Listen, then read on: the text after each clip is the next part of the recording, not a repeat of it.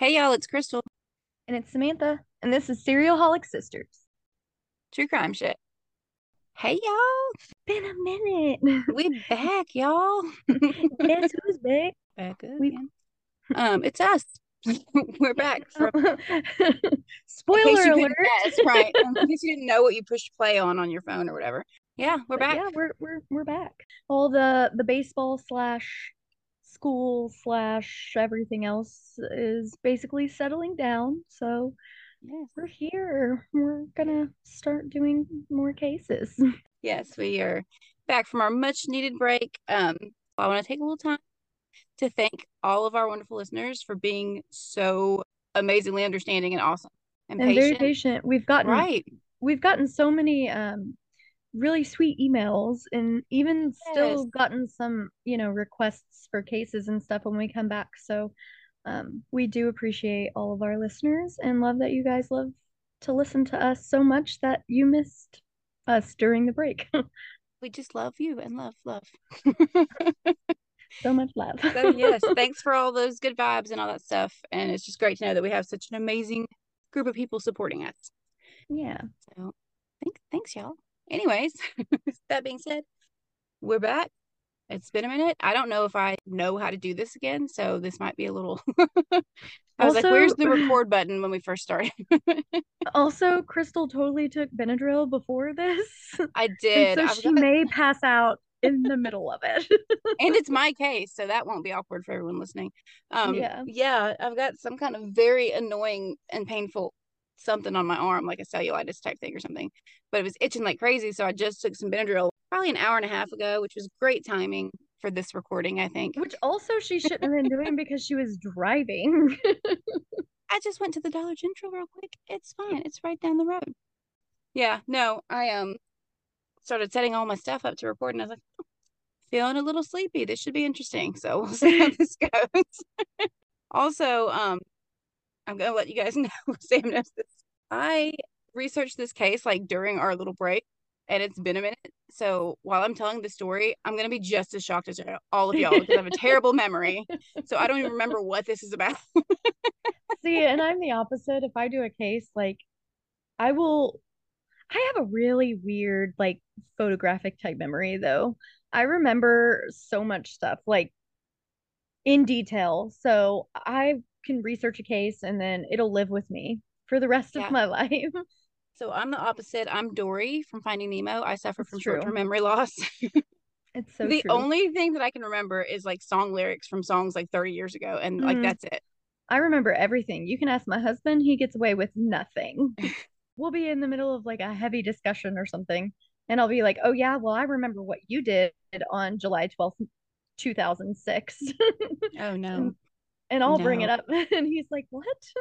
I don't I don't remember that at all." I'm like, "Yeah, you don't, but I do." Girl, you cray. You cray. I'm a whole nother level. All right. So I guess guess we should go ahead and get into it since it's been a minute. Everybody's just waiting Yeah. to hear the case.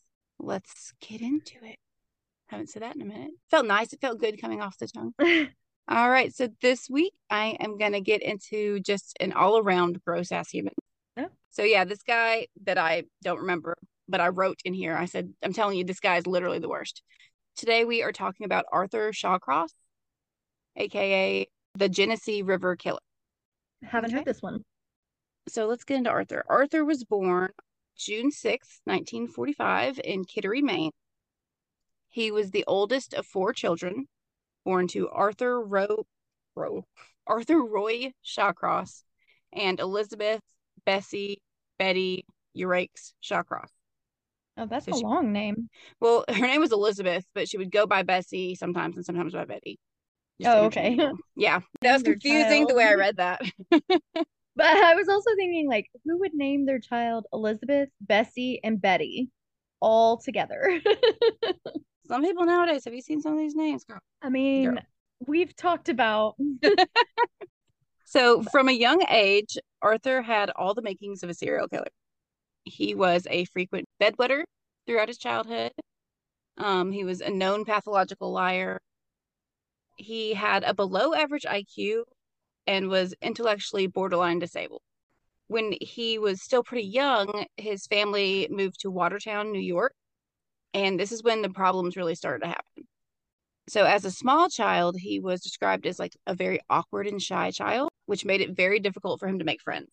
So, as he got a little older, his personality changed from awkward and shy to like aggressive. And so, he mm. would later be described by others as like a straight up bully. He would have these crazy, uncontrolled, violent outbursts. And later in life, Arthur goes on to do an interview explaining like the cause of his terrible behavior. And he claims that from a young age, starting around like the age of seven ish, he was sexually abused by his mother and his aunt. And this is just his claims. I was like, gonna say, like, did that ever come to actual light though? Like, was it true, or was he right. just using that as an excuse? You know, like Ted Bundy. Most likely, most likely, because he was known as like a pathological liar like all his life. Um, but he like went into detail. He claimed that his mother would like sodomize him. His aunt oh. would perform oral sex on him. Like he went into all this this info. He even said that when he was in junior high, he and his sister had sexual relations. Now his whole did, did family, she ever come back and be like, "That's not true"? His whole family said there was never any form of abuse on him. Like none of this yeah. happened. This it makes just straight really, up stories. I was gonna say it makes it really hard to believe any serial killer when they claim things right. like that. That's why I was like, mm. yeah. So we don't know. We we've got his family is just like straight up denying it, but also his story changed a little bit every time he told it. Oh, so, so that yeah, that makes me think more than he's just making it all up. Right, right. So so he's a liar because he couldn't remember his lies. right. He just he just kept fucking him up and changing it. So I don't think mm-hmm. I don't think it really mm-hmm. happened when you put together the combination of his low IQ, his awkward slash violent behaviors, um, school just ended up being too much for him with all that. So he ended up dropping out. And at the age of 19, he enlisted in the army. In 1967, at the age of 21, he was drafted and sent to Vietnam. And it was Vietnam, Vietnam you can pronounce it either way. I know. Everybody says it different ways. In my head, both ways sound right, so I don't know. it was. It's, uh, it's, it's just like people say tomato and some say tomato, which well, is that's just weird. Totally wrong. right, tomato. but, or or the whole controversial caramel and caramel. I mean, it's mm, clearly like caramel. it's caramel, right? or or pecan and pecan. It's pecan. pecan. It's pecan. Everybody else is wrong. no, I'm, just, I'm, kidding. Right. I'm kidding. There's some offended be... people listening right now that say it the other way. it's it's totally okay. I I mean I know somebody that says tomato and not tomato, and it drives me insane. But I mean I know somebody that says jalapeno, and that drives me insane. you shut your whore mouth.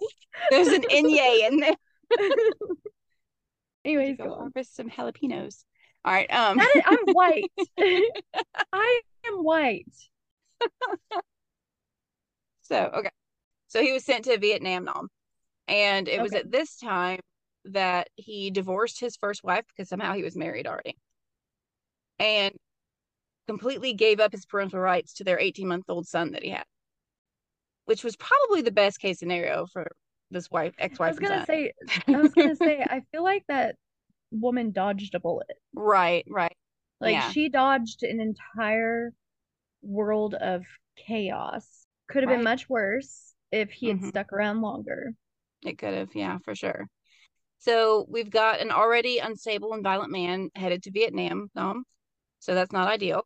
Um, I don't know if you remembered when we talked about Richard Ramirez and his cousin who had gone to war and yeah, how his cousin had told the stories about how he used that time to just like straight up torture people and murder.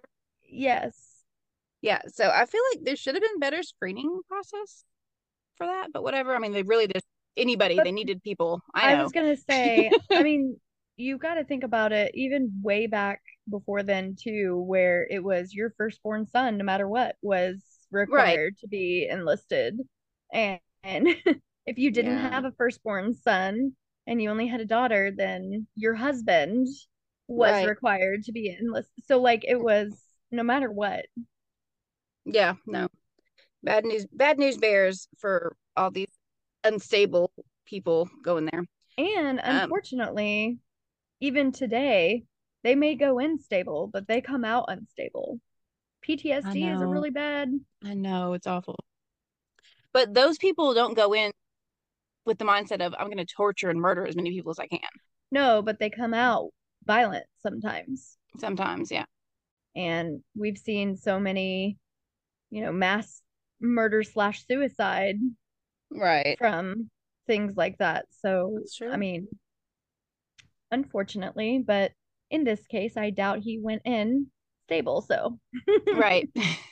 So Arthur has said that during his time in um, Vietnam, Nam, he raped and killed and then ate two Vietnamese girls oh my God. while he was on a combat mission, right? Now, I will say there's no actual proof of this, but there's proof that he absolutely lied about his time there. So if you ask him, he's going to say that he had a combat kill number of 39. Well, when investigating him, authorities would reveal that he actually killed zero people during combat tour. But he stands by what he says. He's like, I killed so many people. I tortured these people. I ate people. I raped people. But like their record is like he had zero kills. Also, why would you want to lie about that? Right. It's a weird fucking flex, bro. Right? Like, why? what is that? That's not, you just, instead of like making people, oh wow, you did so good, they're like, ew, get, you went too far, bro. too you far. took it just a step, like a, several steps too far, actually. But yes, please take a seat. So he Yeah. goes to Vietnam now.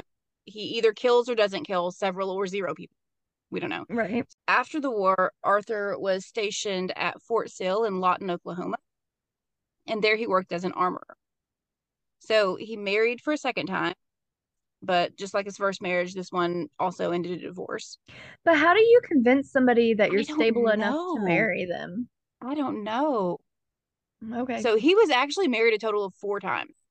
like, I just don't understand. Was he actually charming or did he lie his way? I feel like I would be able to see right through And the type of person he's. he's not a cute guy. I'm here to tell So you. again, like, It had to be super speak- charming. Do they speak English? I don't know. I, I mean, I don't know. I feel like one of their one of them was named Linda or something like that. So probably Okay. right. All right. So, but all four of those marriages ended up ending in divorce due to his angry and violent tendencies. So that's cool. Um, after being discharged from the army and his second divorce, Arthur moved back to New York. He began committing crimes here and there, like most of them involving arson and burglary. And eventually, all this caught up to him, and he was given a five year sentence at Attica Correctional Facility. Now, in October of 1971, after serving 22 months, so not quite two years of his five year sentence, he was granted an early release. Hmm. So once he was free, he returned to his hometown of Watertown. It's not really, well, I guess it's his hometown because they moved there when he was young. Yeah. Yeah, of Watertown, New York. Um, he got a job at the Public Works Department and got married for the third time. So this is when Arthur would commit his first known murder.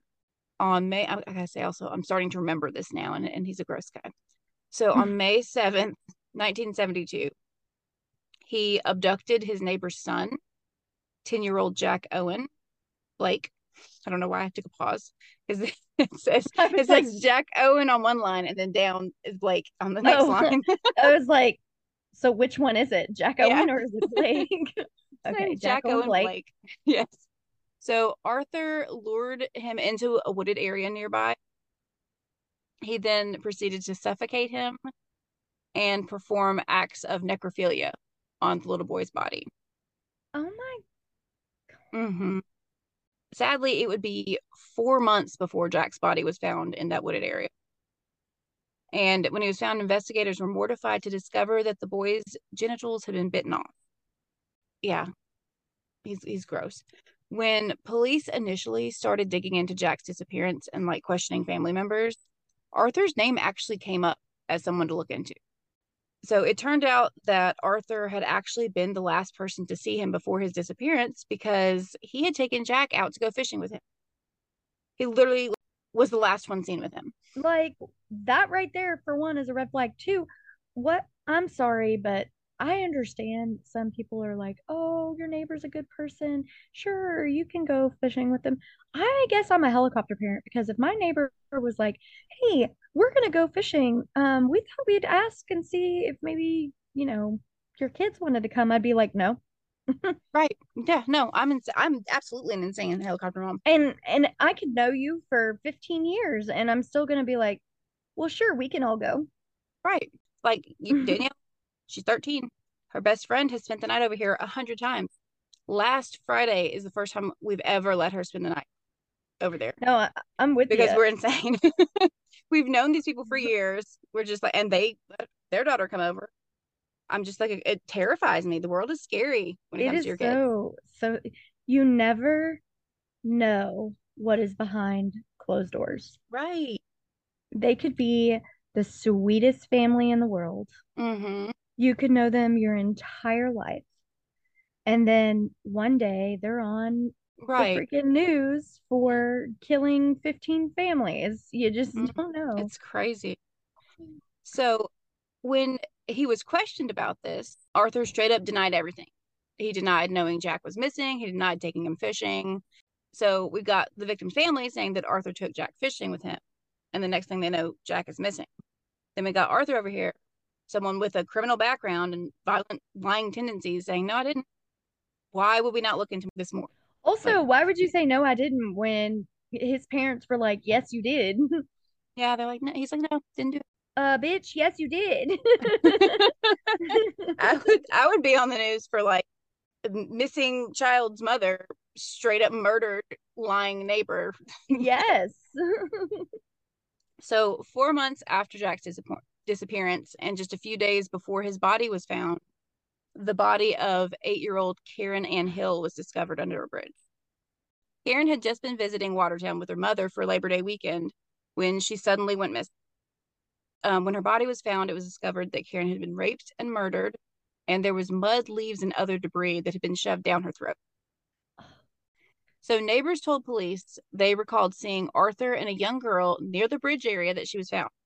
Again, why? Why? Thank, thank you. Why? Thank you.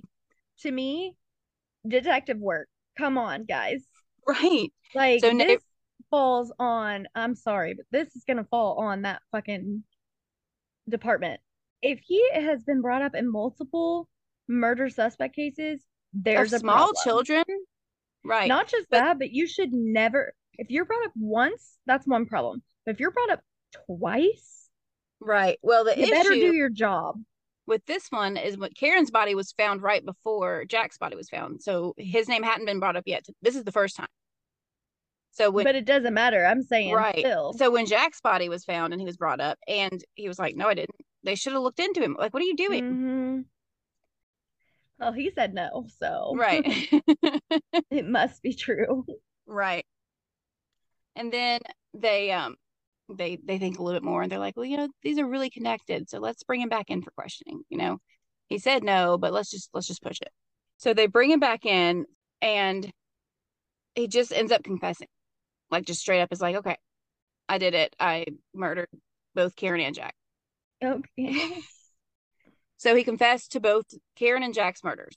But in October of 1972, Arthur took a plea bargain and pled guilty to first degree manslaughter of the second victim, Karen, and was sentenced to an indeterminate term with a maximum of 25 years. Now, in order to get this deal, his lawyers had argued, other than his confession, there was no direct evidence linking him to Jack's murder. And it could be argued that Arthur was just under extreme emotional disturbance, which caused him to confess to, to that murder also.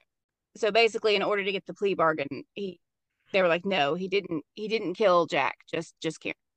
To be Jack's mother. Right. So Arthur only ended up serving 15 years of that 25 year sentence because inexperienced prison staff and social workers on his case concluded that Arthur was no longer dangerous despite the warnings of multiple psychiatrists that assessed him and declared him as a schizoid psychopath. Mm-hmm. so psychiatrists were like, guys, this dude's mentally unstable. He's a known pathological liar. He literally confessed to murdering two small children. Like he should definitely not be released back into the general public. And basically the new guy, the prison was like, he said he's good, bro. Like he's not gonna kill any more kids. So like cut him some slack, you know? It's probably fine, right? So yeah, he was released on parole in April of 1987 he didn't have a very easy time getting back out into the world. Everyone in the area knew who he was and what he had done slash confessed to doing. So nobody wanted him in the area. So he had a difficulty finding a place to live, let alone a job. Like he tried moving to different nearby areas, but no matter where he went, people still knew who he was and what he'd done. So he started getting super frustrated with the whole situation, which, like, good. You shouldn't have it easy. You're a garbage Right. human. But he got frustrated and he went and whined to his parole officers and was like, it's just not fair. Like, I can't find a place to live. I can't find a job. Everyone's just being so mean to me because just because I murdered two, I mean, mm-hmm. one small child, you know? So somehow, I don't know how because this is ridiculous, but somehow in June of 1987, his parole officers basically smuggled Arthur into Rochester, New York, and did not notify local authorities that he was moving there. And his criminal record was sealed. So it was no longer available to law enforcement agencies. agencies. That is illegal. Okay. So if anyone was to look up his name in like their database, instead of pulling up his criminal record and all the shit that he'd done, just nothing would come up. It was just sealed. That is illegal. Yeah. The only way that something would be sealed like that is if like they were put in prison falsely and they are working to expunge the record. So it was basically just like he had a clean slate and could just start fresh and go on living normal. I mean, there's If- there's other ways that it can Right. be sealed, but that to me is like the way they handled that is illegal. They also he's not supposed to leave right. the And- area. And if he is granted, you have to get move, you have to you have like to have get- a new parole officer in the new area, and not just that, but you have to like there's a lot of paperwork. Mhm. A lot of paperwork before you can move.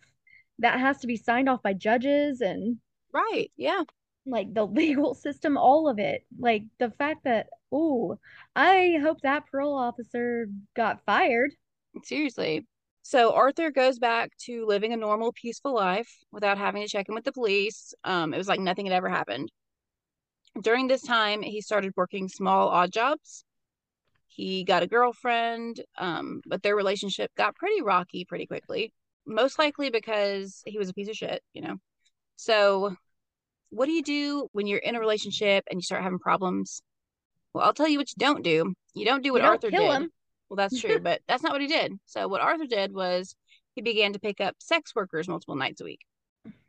So he became a regular in the area, and a lot of the local sex workers came to know who he was. And surprise, surprise, not even a full year later, his terrible murderous ways returned. I know it's shocking because he was like rehabilitated, right? He's a good guy now. But he, he went back to murdering people, guys. Big surprise. Um, in March of 1988, local authorities discovered the body of 27 year old sex worker Dorothy Blackburn. Her body was floating in the Genesee River. Once she was removed from the river, it was clear that she had strangulation marks on her neck. And it was also noted that she had several bite marks in her genital area. What is his obsession with? know. Dude's fucked. He's fucked. Okay. So, since there was little to no evidence and no witnesses, this case remained opened and unsolved for over a year. And also, that's how they caught Ted Bundy. So how come they didn't? Eat with the marks. How how come they didn't like use that? I mean, they As- must not. I, I don't know why they wouldn't have his teeth, his dental imprints, like his te- dental stuff in the system. Well, because his records were sealed. Like you couldn't pull up anything on him. So even if they tried to match it, they they wouldn't have been able to. Right. In September of 1988, 28 year old sex worker Anna Marie Steffen was found murdered after having been reported missing two months earlier. Anna Marie had been assaulted and drowned in the river, and there were bite marks on her body. Again, there were no witnesses or any real evidence to lead investigators anywhere. So, And I guess he wouldn't have been a suspect anyways because he was known for killing children at first. Right. And in this area, he wasn't known for doing anything. So, um, at this point, they weren't even connecting the murders because all they had was two dead sex workers that happened to be in the same general area. So, nothing was really connecting the murders in their mind. And then just one month later, the body of 59 year old homeless woman, Dorothy Keeler, was discovered. Now, obviously, this discovery didn't help investigators with their like lack of connection between the victims but they caught a slight break in that department when just six days later the body of 25 year old sex worker patricia patty ives was discovered Patty and Dorothy were both found in the same area of the Genesee River within the same week, and both women had strangulation marks on their necks. So they're like, okay, this this is super similar. Maybe maybe we should look into both of these as as connected. So mm-hmm. the press caught wind of this information and they did that annoying thing that the press does where they're like, oh, there's a serial killer on the loose. Like there's all these oh, murders. Uh, where they like release all this stuff so that the whole freaking place starts panicking. Right. And and hmm. and they did that stupid thing where they give him an annoying ass nickname. So they dubbed him the Guinness oh, yeah. Killer. Not to be re- confused with Gary Ridgway, the Green River Killer. This one's the Genesee River. So police were like, we got to get on this. We need to stop this guy before he kills again. They warned sex sex areas. So they warned sex workers in the area to be on high alert. They were like, y'all just need to be super careful. There's a murderer in the area and he's basically just targeting y'all. So, yeah, look out. Um, they started doing background checks for local felons with violent crimes so they could look into all of them and try to figure out who this guy was, which is awesome. Like that's something they should be doing. But which the problem is going to be hard because you're in the right. city. well, the problem with this is that Arthur's stupid ass parole officers had sealed his record. Well, that too, but I'm saying that's still hard to look into all those. right, but like in that in, city, in but... that nearby area, they were just starting there. They had to start somewhere. Right. And but, yes, agreed. He, yes, his record was sealed, which record is so fucking sealed. stupid. So he did. I really do hope that parole officer got fired. Yeah, I know that's. I, I hope so too, but also I don't think we find out. so over the next three months, eight more women, ranging from the ages of 20 to 33, would be discovered dead in the same area. Several had died of asphyxiation, and their genitals had been mutilated or removed. Um, one victim was found with leaves stuffed down her throat, similar to Karen with the mud yeah. and leaves and stuff. On Thanksgiving Day, the body of 30 year old June Stotts was discovered. This one was pretty rough. So, warning everyone, her torso had been slit from her throat down to her genitals, almost mimicking the way like a hunter would like cut an animal, like a deer mm. or mm-hmm. something when they're going to like. All I can think of is yeah. Ed Gein. Mm-hmm. She had been suffocated and then sodomized post mortem. And it was also determined that someone, most likely whoever had murdered her, had been returning to the body several weeks after she was murdered and cutting out little pieces here and there most likely consuming small amounts of the decomposing body at the time. Ugh. Yeah.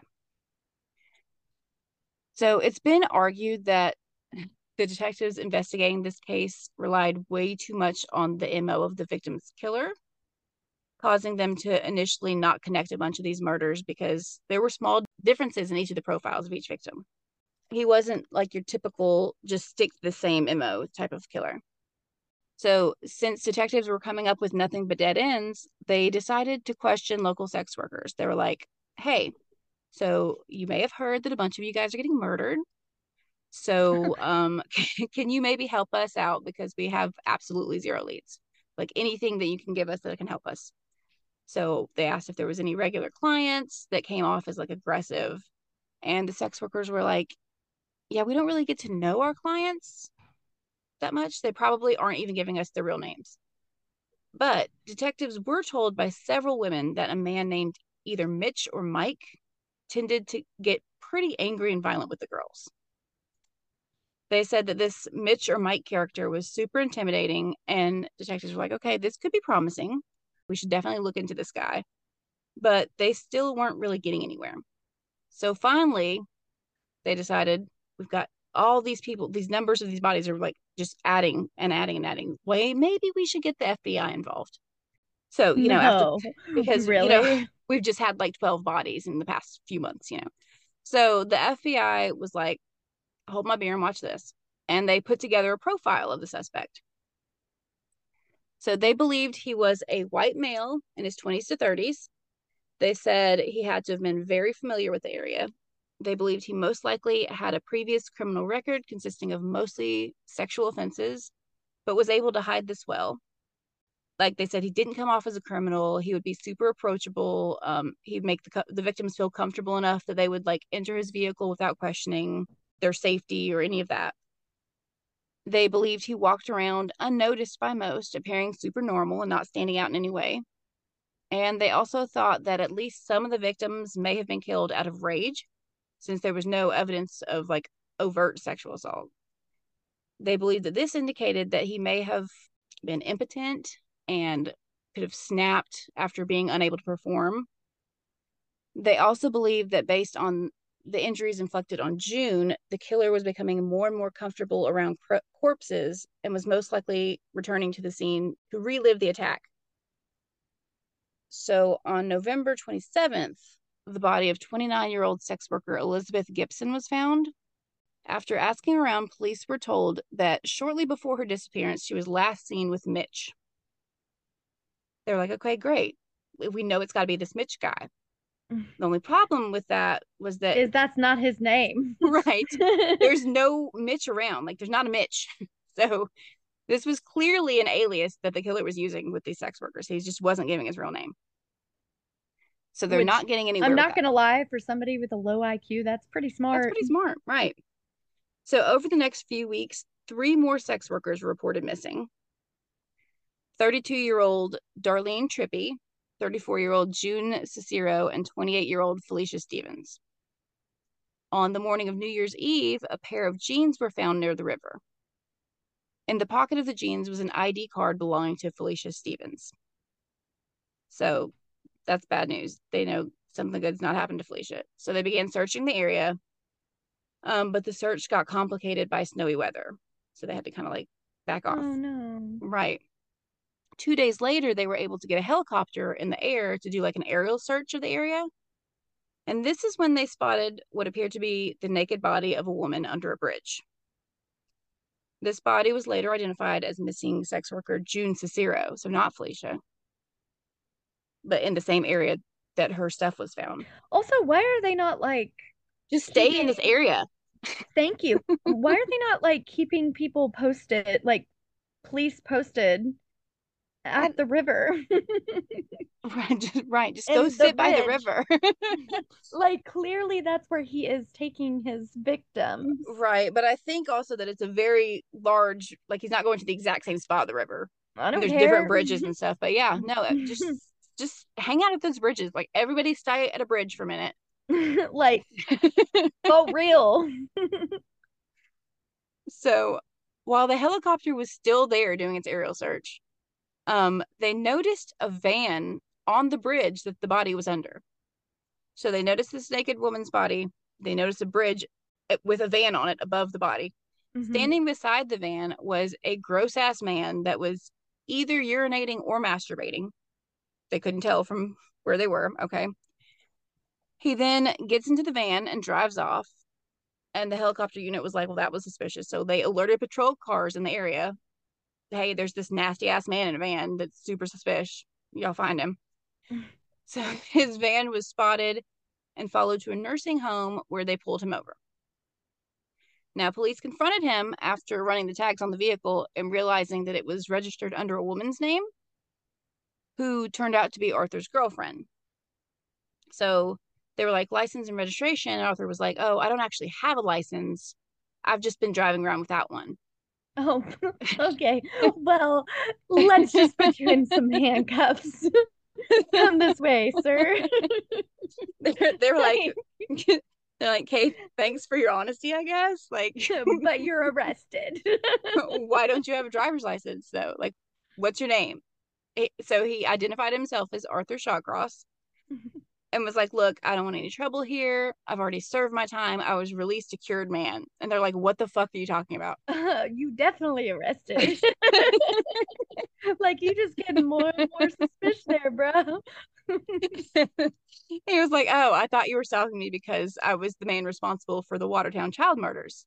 That's why I don't have a license because manslaughter. And police were like, The fuck? like, what? let's just hear your life story, sir. Right. And he's like, no. I'm actually interested. They're like, no, we were just stopping you because you're doing some shady shit over a dead woman's body. So let's take you in for questioning. but now it sounds like you, you were the reason for right. there being a dead woman. And Arthur was like, oh, wow, like I could see how that would look suspicious to you that there was a body right there where I was peeing. But like, that was just a super unfortunate coincidence. Like, Oh, I'm- so you saw the body and decided to still pee? It's like I'm actually a Vietnam soldier with a lot of accomplishments that I will now try to brag about to you because I'm a gross human. Mm-hmm. But that doesn't matter. Right. They're like, no, stop. Stop right now. The next morning, after all this happens, Felicia Stephens' body was discovered by a hunter near the spot that June's body was found under the bridge. So how do they not notice two bodies then? I mean, it wasn't like right beside it. It was just like Oh, okay. um, I was like, just kind of like in the same again with the area. police work here. Right. you know, there's several missing women. Maybe just kind of give it a sweep the area. Um, I So mean, now- right. So now they have two sex workers' bodies found in the same area that this known murderer was just doing some shady shit. So police were at first they were unsure whether or not Arthur was the man responsible for these murders because his criminal history was as like a pedophile. And usually right. pedophiles stick with child victims. Except he did promise when he was getting released he would not kill another child. He did. He did. So, and we know he's a man of his word. Um, but they were Sorry, pretty to sure that. that. they got their guy when several sex workers identified Arthur as Mitch. They're like, that's fucking Mitch. Bitch. Authorities were like, well, why the hell didn't this guy come up in our search of like local criminals? Like, this is exactly what we were looking for. This is when they found out that Arthur's record had been sealed. also, again, I hope that parole officer Right. was like notified and said, "Yeah, we're gonna have to let you go. You're going to have to move on. you will no longer be allowed to work in any government Right. position moving Please- forward." please turn in your badge and your gun right now. Now, with his first murders in Watertown, Arthur immediately confessed when he was questioned. This time, he wasn't talking. He was like, nope, wasn't me. You can't prove it. So they brought his girlfriend, Clara Neal, in for questioning. And when she came into the station, they were shocked to see that she was wearing some jewelry. That was no. I was like, I worded that weird because they weren't shocked that she was wearing jewelry. They were shocked because they recognized the jewelry that she was wearing from a picture they had of one of the victims who was wearing the exact same jewelry. Oh my god, I would feel so sick to my stomach. Mm-hmm. So she, yeah, yeah. They're like, well, that's some nice jewelry you got there. Where'd you get it? And she was like, Arthur gave it to me. And they were like, cool, cool. Excuse me. I just need to go ask him something real quick. So they I'd be to like, Ar- "Can I see that for a minute?" right can can you just hand over that evidence please so they went to arthur and they were like hey so we just talked to clara and we noticed the strangest thing and they pulled out a picture of the victim wearing the jewelry and they said that she was wearing the same exact jewelry. Isn't that crazy? So it looks like we were wrong. It wasn't you after all. It looks like we're going to have to arrest clara instead. Like clearly she did this. And arthur was like okay you got it. You got me. I killed those women. Like it wasn't her. Mm. So he I'm actually shocked that he wasn't like, right? "I wish I would have known." okay. Right? Because i could have totally seen him. He could have totally just been like yep was her. Let me go A hundred percent. so then he he confessed to them and then he began to go into detail about each murder and even led investigators to the bodies of marie welch and darlene trippi like they hadn't even found them yet Mm. then the excuses start coming he had to kill these women because like self-defense you know How And- is it self-defense for that many right women? Well, he said that, like, for example, Elizabeth Gibson, she had tried to steal his wallet, so he had to kill her. And he said he killed another woman because she made too much noise during sex. Just she's too fucking loud. I don't know how he thinks that's self defense, but okay. I was like, Like- wait a minute, where does that fall into self-defense? Okay. Right. He then went on to admit that he did sometimes, but not all the time, return to the victims' bodies, sometimes weeks later, to eat pieces of their skin and genitals. But only sometimes, not all the time. Yeah. He also admitted that he would transport victims in his car after killing them to wherever he dumped them by just sitting them in the front seat behind beside him and like strapping them in with a bungee cord. Cool. cool, cool. How did he not get pulled over? okay. Because we know what kind of work these officers do in this town. But I mean, like, did nobody see him driving with this? I'm, I'm assuming and, people would just think that this person is sleeping or something if they drove by and saw somebody sitting in the passenger seat, you know, strapped in with bungee cords. I don't know. Yeah, I. Mm-hmm. So eventually, Arthur was tied to all but one of these killings. He denied killing Kimberly Logan. She was the victim that had been found with the leaves stuffed down her throat in the exact same way that, like, Karen, the second child victim, had yeah. been found. Um, by the end of it all, a court stenographer had typed out a 79 page long confession. Like, that's how much he confessed about it. That's long. a lot, yeah. Also, he told so many stories and lied that who knows how much of that is in, even anything. In November of 1990, he was tried for 10 murders that occurred in Monroe County. So there were 12 victims in all, but Elizabeth Gibson, she was found just outside of Monroe, Monroe County in Wayne County. So they couldn't charge her for those for that murder during that trial. And then the other one was um, Kimberly Logan, the one that he denied killing at all. So his defense team tried to build a case based on an insanity plea. They cited various factors such as his upbringing and post traumatic stress. They also said that he had a cyst on his brain and a rare genetic defect that could have been the cause of him murdering people. What? I just don't understand why people try to make so many excuses for serial killers. Yeah. His, his defense team had a psychiatrist testify that he suffered from disso- dissociative identity disorder, PTSD, antisocial personality disorder, and possible child abuse as a child. The psychiatrist was like, a lot of this stems from his service in Vietnam, Nam, and the gruesome things he had to do there led him to cannibalism. No. No. Now, to this, profiler Robert Ressler just called bullshit. He was like, um, except that it's been proven that he lied about all of those kinds of things during his service there. And jurors were shown videos of Arthur being interviewed by the defense psychiatrist, you know, to prove that he was, in fact, mentally insane. And in these videos, Arthur claimed that he was possessed by the reincarnated spirit of a 13th century English cannibal named Ares. yeah. That that's that's what he's saying. Okay. He said that Ares was the one making him dine on human flesh. So obviously that wasn't his fault. Um, he also blamed his mother for the killings, saying that he often heard his mother's voice and she was the one that ordered him to kill these women. So it really wasn't his fault. And everyone was like, no. Or or as my, my kids would say, that's an excellent cat, sir.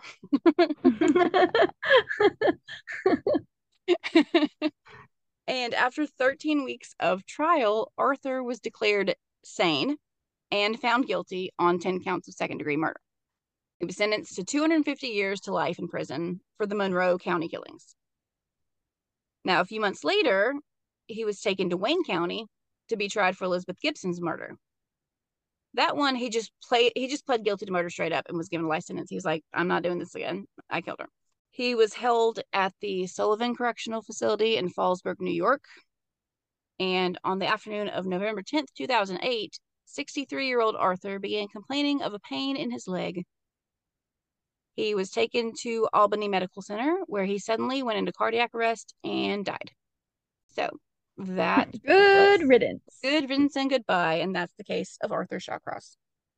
Jeez. So, so much shady shit, so much bad police work, so much just terrible lying and not being good at it. It's just a lot of, it's just a lot. it's a lot. This is just a lot. So that was that on that. okay. I am so sleepy from that Benadryl. Oh, and there's, man. there's to be so much editing because I can apparently I cannot talk when on Benadryl. But you know what? My arm feels a little better. So Okay, so follow us on all the stuff. follow us on all the stuff. Um, go to our website, serialholicsisters.com. Go to our Facey Space, our Instagram, send us requests, say hello. What's up? What's going Yeah, go take a nap. I'm gonna go take a nap. I'm gonna be awkward. I've been awkward the entire time. Okay. Okay. Mm, Bye. bye.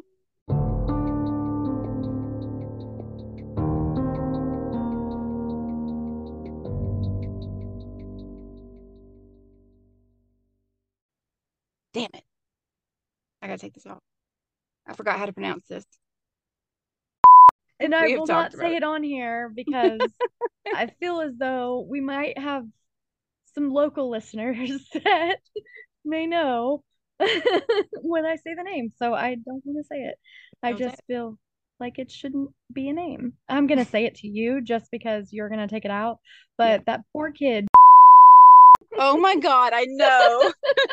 I forgot about that. just like that poor, poor baby. Yes.